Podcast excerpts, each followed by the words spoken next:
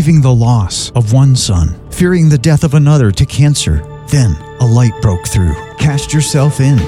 Jason, a frontiers worker, met Hakim early one morning as Jason was handing out food at a Muslim refugee camp. After that morning, Jason often met with Hakim and his family. They shared with Jason the crushing grief of losing their oldest son in the war in Syria. They found comfort in the stories of Jesus that Jason shared.